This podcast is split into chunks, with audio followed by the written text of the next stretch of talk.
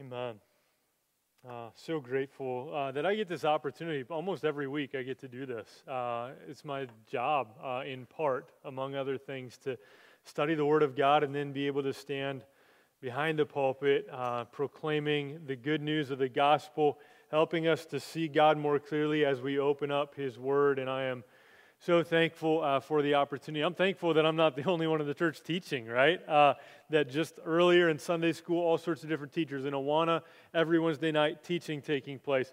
Youth group, Bibles, all sorts of different times where, where we're teaching one another. That's what we're supposed to do. And I'm so grateful uh, for the many who are doing that work. And I hope that, that this period of time of teaching would be useful for us uh, to teach, to reproof, to correct, to train us in righteousness to equip us for all the work that God has called us to do. Uh, so, if you have a Bible with you, open up to the book of Acts. We have made it now to chapter 15. Uh, we're more than halfway through the book. Turn, turn to uh, Acts 15. Today we're going to look at verses 1 to 21. And uh, as you turn there, maybe uh, some of you are the kind of person that really looks forward to a good debate. Uh, that you don't mind arguing, whether it's arguing that your team is the best, maybe you like getting engaged in political debates of various sorts, trying to persuade others of your perspective and show them how they're wrong. Uh, maybe you love to debate theological matters like Calvinism or Arminianism or defending your own end times theology. Or maybe you have more important debates, like debating how the dishwasher is supposed to be loaded in your house, right? Um, all sorts of things that we debate. And some of you just have a personality where, like, hey, there's an argument, I want in, right? That's just your personality.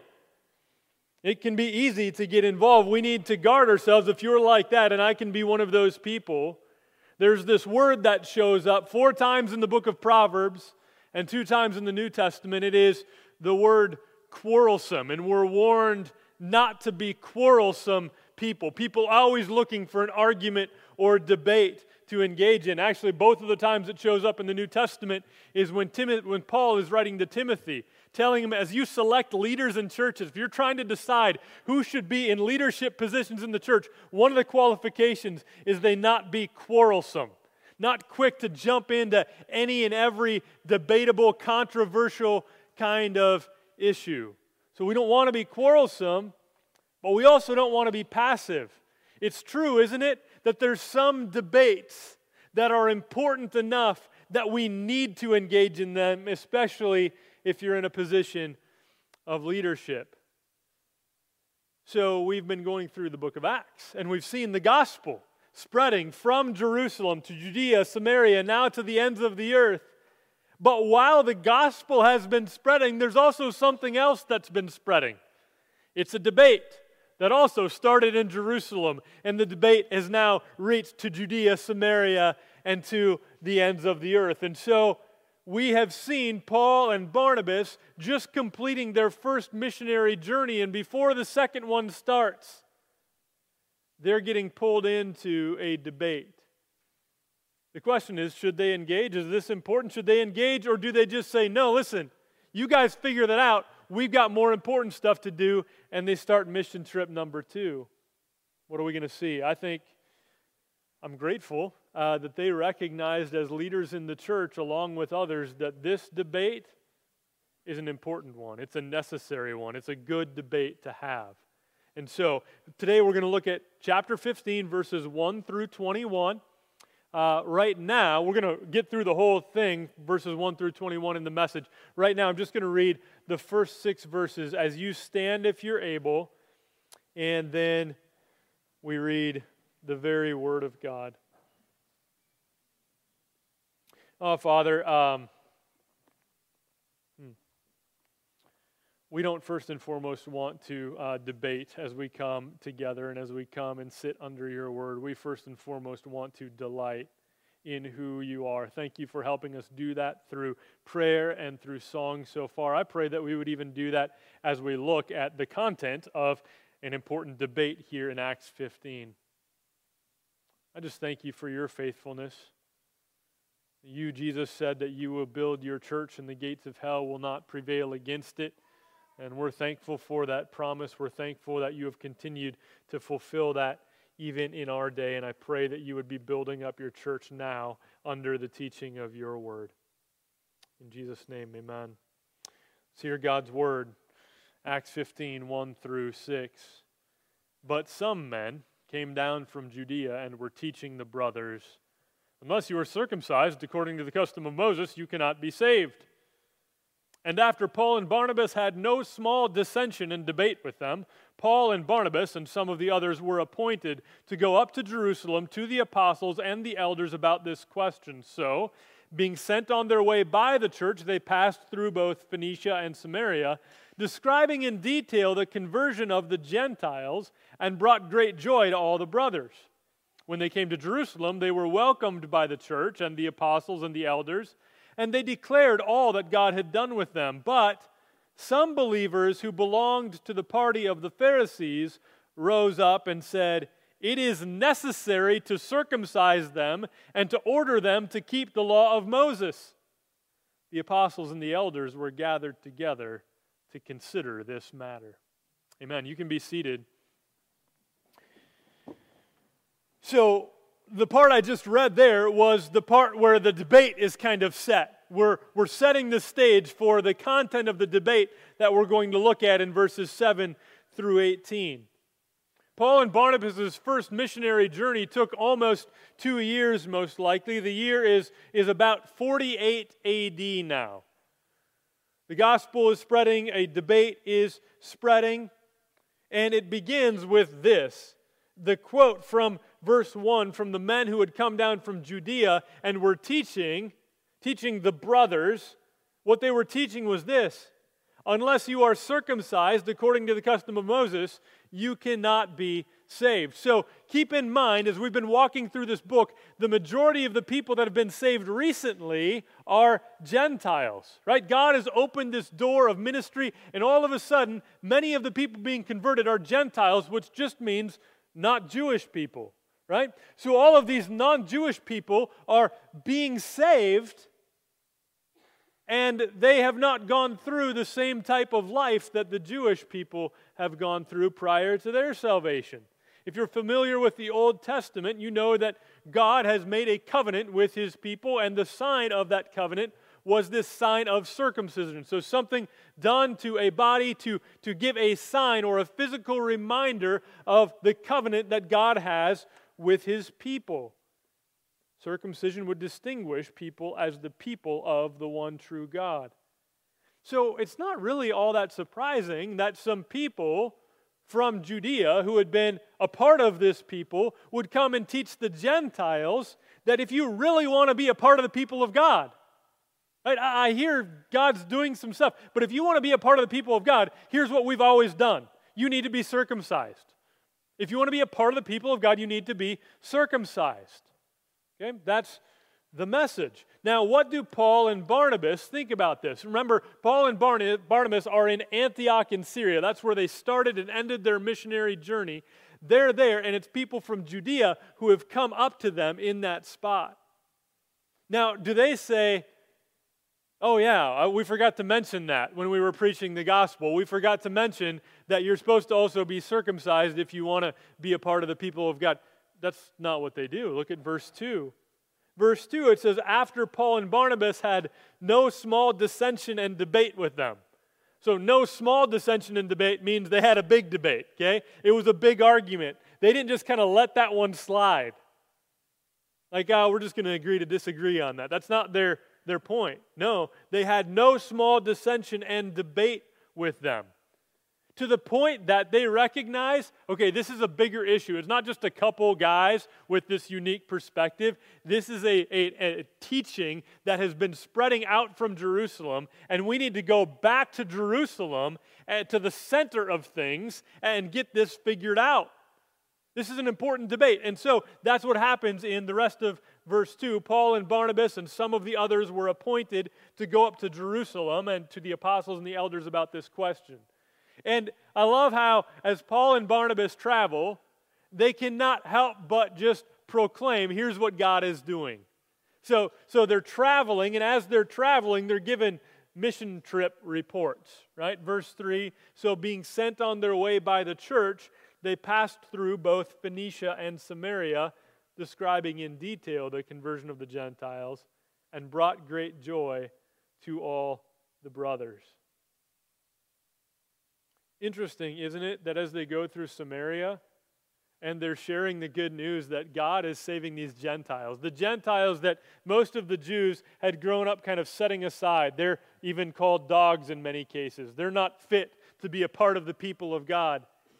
Yet now some of them are being saved. And so, as Paul and Barnabas share this good news in Samaria, I don't find it all that surprising that the Samaritans there would be excited about this because, see, these people had kind of been seen as like in between Jew and Gentile.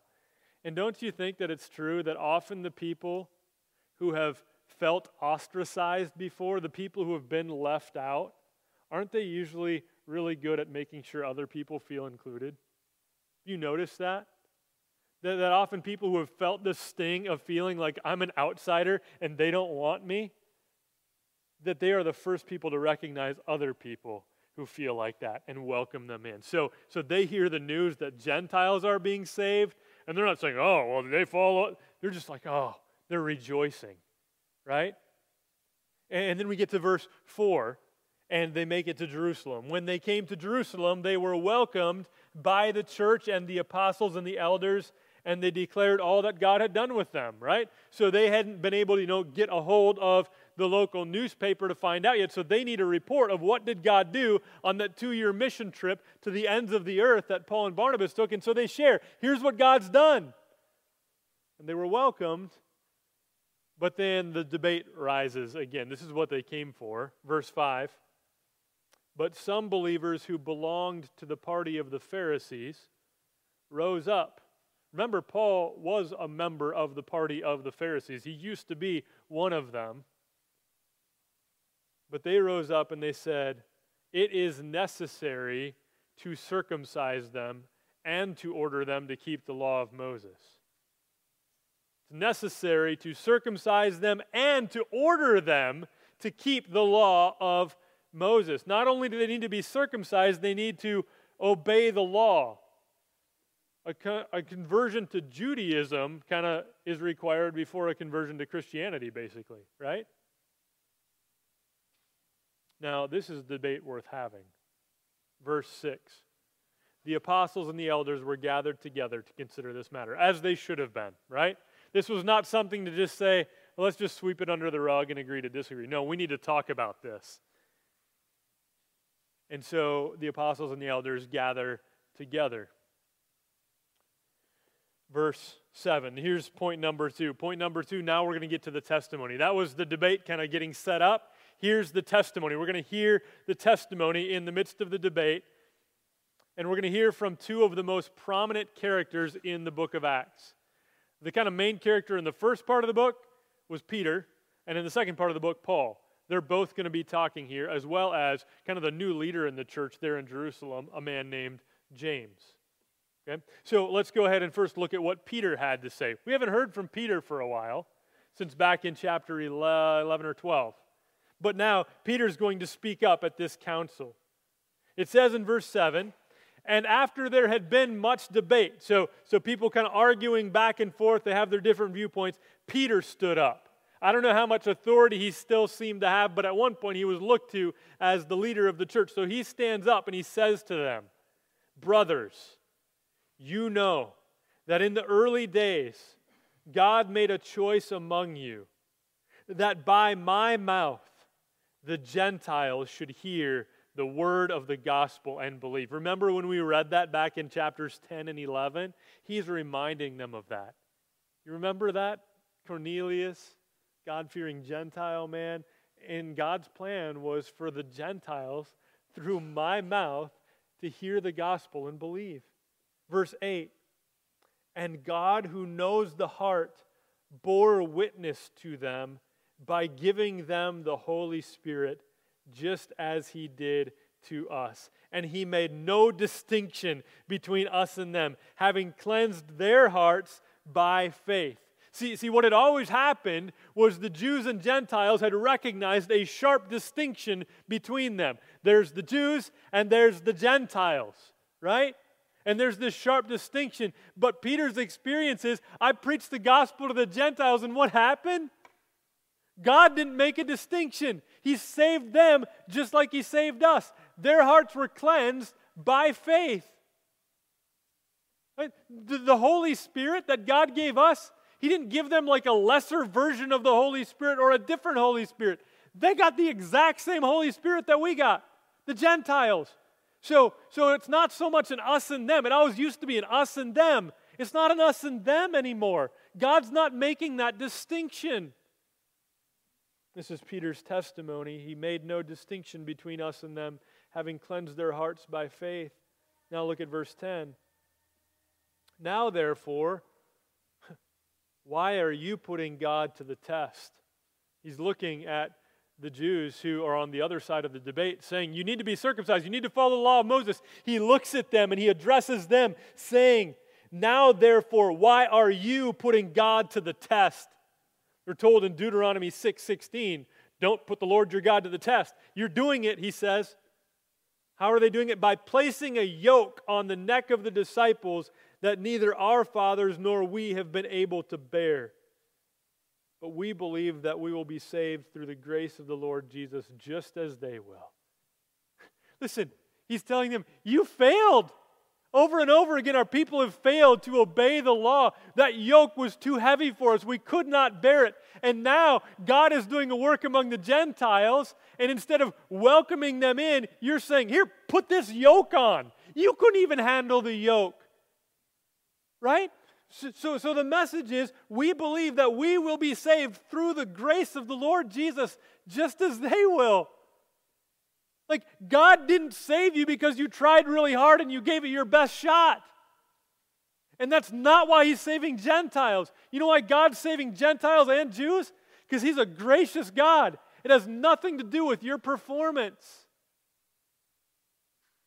Peter wants to make sure they get that. And it is a message that must have hit home because look at what it says next in verse 12. And all the assembly fell silent. It was like a mic drop speech for Peter, right? He gets done. What else are you going to say? And so everybody who had been debating with one another is now silent. They're just trying to process this. And then I love and they listened to Barnabas and Paul as they related what signs and wonders God had done through them among the Gentiles.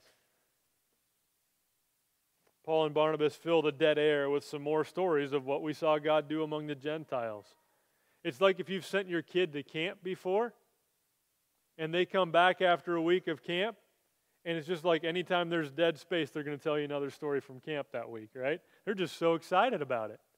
Paul and Barnabas just on a two year mission trip God saving Gentiles, it's quiet for a while. They're like, hey, I got another story. And they tell more about what God's been doing among the Gentiles. And then we're going to hear from a different voice. Verse 13. After they finished speaking, James replied. Now, who is this James? We saw in chapter 12 that James, Jesus' disciple, whose name was James, he was executed. It's not that James. This is James, author of the book of James in the Bible. This is James, half brother of Jesus. This is James, who was once skeptical as a family member of Jesus that Jesus was the Messiah. Now, obviously, he believes, and he has become a leader in the church there in Jerusalem. So, when all the debate has been had and testimony has been given, it's everybody's looking to James to be the one to say something. So, what does James say? After they finished speaking, James replied, This is verse 13 Brothers, listen to me. Simeon, that's another name for Peter, has related how God first visited the Gentiles to take from them a people for his name. Okay, so he's using this terminology that was used in the Old Testament God taking a people for his name. And he's saying that's what God is doing among the Gentiles. Now, this would have been a hard pill for them to swallow. These who had recognized all the time, they're, they're thinking God's called us to be a people for his name, and the Gentiles are the ones who profane his name. Yet, God is calling from among the Gentiles a people for his name. And it's not just what Peter and Paul have experienced. He's going to kind of hit them between the eyes because they're students of Scripture. And he's going to use their own scriptures. They know the prophets. He's going to use their own prophets. He's going to tell them this was God's plan all along. Look at verse 15. And with this, the words of the prophets agree. so don't just think Peter and Paul are, are off the deep end somewhere. Open up your Bible, it's there. And he's only going to quote one prophet. He's going to quote the prophet Amos, but he says all the prophets agree, right? And with this, the words of the prophets, plural, agree. Just as it is written, here's the quote After this, I will return, and I will rebuild the tent of David that has fallen. I will rebuild its ruins, and I will restore it. That the remnant of mankind may seek the Lord, and all the Gentiles who are called by my name, says the Lord, who makes these things known from of old. Wait, so God always had this plan? This isn't like a, yes, that God would call to himself Gentiles, a people for his name, called by his name, even the Gentiles. I'm grateful that Peter spoke up. I'm grateful that Paul and Barnabas spoke up. And I'm grateful that James had the heart to recognize I need to say something here. God's plan all along had been for the full inclusion of the Gentiles and those who were wanting to put extra things in the way before they got there need to hear no. So let's pause here for a point of application before we kind of get to the verdict. Application point number one is just this you too, them too. Okay? You too, them too. First of all, I want to acknowledge. See, here, here's, here's the temptation. We read scripture and we see people that are like wrong. Here, it's the people that, that are the Judaizers, right? The, the Jewish people who think you kind of have to become Jewish before you become a Christian. They're wrong. And so it's easy to kind of dismiss, well, I'm not like them. I'm never like the wrong I'm always the right guy. I'm always the I'm always the one who's doing the good thing, right? I would have been totally with Paul and Barnabas and Peter. Like I would have totally been on the right side of this debate. But, but let's pause for a second and just acknowledge that probably not. right? That, that probably, had we been raised in the Jewish faith, had we been gone through all of those the, the, the, rituals that they had done celebrated all the festivals that they celebrated known all the scriptures that they known more than likely we can at least sympathize with the judaizers here we can understand this kind of i would say like a conservative impulse right this idea that like well everything's changing so fast i just that's not the way we did it we, we got to do it the way we've always done it, right? Uh, the Gentiles have always been like the dogs out. Like, well, I'm not sure that they can just like take on the family name. I'm not sure, right? So, so there's this like, how many of us are like that? We we're kind of like a little more. This is the way we've always done it, right? I'm not sure. Like, it's just changing too fast, and is that? So I get it. This is the way they had been brought up. This is the way they understood things. I get it for us. The world around us seems often wild and crazy. Things that were once considered wrong are now not just accepted, but celebrated. In some ways, a conservative impulse is a good thing. But we can take that far so far that we kind of demand that people follow our rules and live just like us before we accept them as brothers and sisters. But is that who gets saved and how they get saved? here's what we can't do. What we can't do is do what they were trying to do and like add some blank in the middle of somebody unsaved coming to faith in Christ. They had basically kind of said if you want to get from here to Jesus, you need to kind of become Jewish first. You need to go through circumcision, you need to follow the law of Moses, then you can get there. You need to be like us, and then you can be saved. And that's a message that we cannot accept. Remember what Peter said. But we believe that we will be saved through the grace of the Lord Jesus just as they will. Peter said, by giving them the Holy Spirit, just as he did to us. And he made no distinction between us and them, having cleansed their hearts by faith. Right? Our memory verse for this week, Ephesians 2 8 and 9. For it is by grace you have been saved through faith. This is not a result of works, this is a gift from God. Right? So, you, me, all of us, any of us, can be saved in only one way by God's grace through faith. And so, if you are an unsaved person here with us today, if you've heard the message that you need to get your life cleaned up a little bit before coming to Jesus, I'm sorry. That's not the message that we're supposed to be proclaiming. We're not supposed to say like, "Hey, you need to like like our music and dress like us and behave like us and then God will accept you." No, our message is that you can be saved by God's grace alone, through faith alone, in Christ alone, like today right? Not before cleaning stuff up. We sang the song, I wonder how he could love me, a sinner condemned unclean. I think of the thief on the cross dying next to Jesus. He had, he had messed up his life in all sorts of ways, and Jesus didn't say, Hey, you can be with me in paradise if you figure out a way to get down and do some things, fix some things, repair some relationships, start living right. No. Today you will be with me in paradise. There's not a step in between, and we need to be careful not to add a step. We can be saved by God's grace alone, through faith alone, in Christ alone, not after we clean up a few things first. All right, let's move on to the verdict. The verdict, now this is still James speaking, acknowledged as the leader, it seems, in the church. And he says this in verse 19 Therefore, my judgment is that we should not trouble those of the Gentiles who turn to God. I think the, the verdict is kind of in two parts, and that's part one. Part one is this they don't have to be just like us. Here's the debate. The debate is they need to do what we've done, they need to be like we've been, and then they can be saved. And, and the verdict is no, stop troubling them. Stop making them run through your obstacles. Stop making them jump through your hoops. Stop making them do things just the way you've done them. That's not how it works. Don't trouble these Gentiles who are turning to God.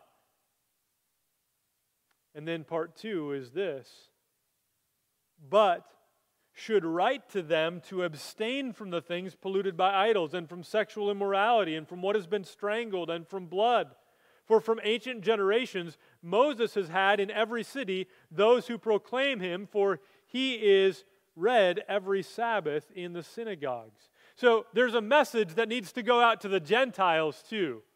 The message to the Jews is listen, they don't need to be just like us. And the message to the Gentiles is listen, you don't have to be just like us, but you're also, now that you're saved, you're not going to live like you used to live. Right? You don't have to live differently in order to be saved, but now that you've been saved, you're going to live differently. In particular, he points out two things. If you think of the way the Gentiles in that day would have normally lived, one sin that was very common among the Gentiles was the sin of sexual immorality. If you think, like, I mean, you kind of just think of uh, just the sexual morality of our nation at this time in history, that's very similar, or even not quite as bad as it was among some of the Gentile pagan cultures in that day. The kinds of things they would do with their bodies and with one another were far from pleasing to God. And so, the message is you don't have to get cleaned up before you get saved, but now that you've been saved, you're going to live differently. You're going to flee from sin that you once embraced. And there's other things that he says there. What's this stuff about abstaining from things polluted by idols and from what has been strangled and from blood? This would have been normal in their culture to eat meat that had been sacrificed to idols, to, you know, all of those different things. That would have been, you know, a, a, like a, a rare steak. That would have been fine for them, right? Why are they being asked not to do that anymore? Well, notice what it said in verse 21 For from ancient generations Moses has had in every city those who proclaim him, for he has read every Sabbath in the synagogues. The Gentiles who are now being saved continue to live amongst the Jewish people. And Jewish people have had these long handed down customs, and they're mistaken if they believe that you have to hold all of their customs in order to be saved. But they also have some roots and some heritage that Paul is trying to, or the, that uh, James, of the church here, is trying to remind these new Gentile believers listen, be sensitive to the people you're living around. There's a whole bunch of Jews that still need to be saved. And if you're just kind of flaunting what it is that you're eating, and it's something that they see as totally unclean and that nobody should do this, then just don't eat it, right? Can, can we kind of make some concessions in order to love our brothers who are Jewish and in order to reach more Jewish people? Uh, are you willing to do that? Now that you've been, now again, it's not that you have to not eat those things in order to be saved, but now that you've been saved and you're a part of this new family, let's work on being sensitive to other people in the family, giving up some of our personal freedoms and abstaining from things that in Christ we'd have freedom to eat this kind of meat and that kind of stuff. But hey, if I'm going to be living and ministering to and, and with other Jewish people, it'd be better for me not to do this right? So, so that's what the church determines. The kind of sin that you used to be engaged in, you need to walk away from that. And the kinds of things that you used to eat out of love for your new brothers and for people yet to be reached, stop it. Okay? So that's the message they decided. Now, they're actually going to, we're going to see like the content of the letter when we look at the passage next week, and you're always welcome to read it ahead of time.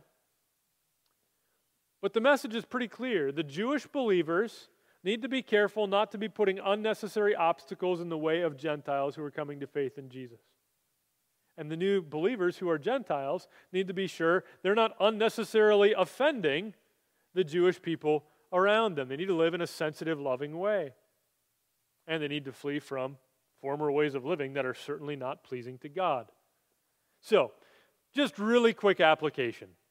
This is our second application point. No unnecessary obstacles. There's a new way to live. So, so first and foremost, just I, they're going to be the same two points that I think the church was making here. One, let's not put up unnecessary obstacles for lost people to come to Christ. They don't have to be like us before they can be saved, right? They, they, they don't have to start listening to the music that you like to listen to and start wearing the clothes that you like to wear and talking in the language that you like to talk. Like, they, they don't have to clean themselves up. So let's not put unnecessary obstacles in the way for lost people to come to faith in Christ. We need to proclaim the message loudly and clearly that we are saved by God's grace alone, through faith alone, in Christ alone.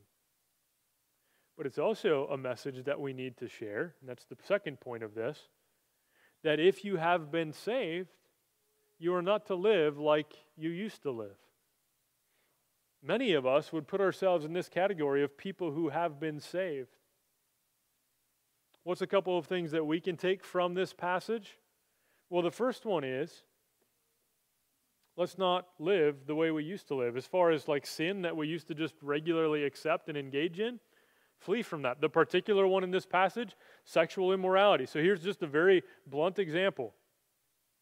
Do you have to quit your addiction to pornography or move out of your boyfriend's place in order to be saved? No. But once you're saved, should you move out of your boyfriend's place and stop using pornography? Yes. Right? That, that make it pretty clear and blunt. And also, be sensitive and use your freedom in Christ to serve those around you. Be sensitive to those around you, your fellow brothers and sisters in Christ, and the unsaved people around you. What is something that might trip people up around you? Might become a stumbling block to them. We don't want them to stumble over ourselves. If they're going to stumble over something, we want to stumble them over Jesus, the rock of offense, right? And, and what are some things that I might need to abstain from out of a sensitivity and love for other people. We'll talk more about that next week. You might talk about that in your life group a bit this week as well. But we'll talk about it more next week because, like I said, as we continue in chapter 15, we're going to get the content of the letter they decide to send out to the churches. But I'm grateful that they had this debate. This was a debate worth having. I'm grateful that this passage helps us to see that God saves all kinds of people, but He only saves them in one way. God doesn't just save one kind of people who, who live one kind of way, He saves all kinds of people who are living all kinds of different ways. But once they're saved and there's only one way to be saved, He calls them to live in a different kind of way. Let's pray. Father, I'm, I'm grateful that our salvation comes by grace alone, through faith alone, in Christ alone. I'm grateful that it's by grace that we have been saved through faith, that this is a gift from you, not by our works, not by us getting ourselves cleaned up, not by works that none of us can boast. I'm grateful that we don't have to live in a certain way to be saved, but I'm grateful that your Holy Spirit comes to dwell. The same Holy Spirit in Jew and Gentile, in religious, non religious, your Holy Spirit comes to dwell in all who are saved. And your Holy Spirit then empowers us to live in a different and new way. Would you help us as we take steps of obedience this week? I pray that those who are not yet saved would step out of darkness and into light, that they would move from death to life by receiving your grace and trusting in your Son as Lord and Savior.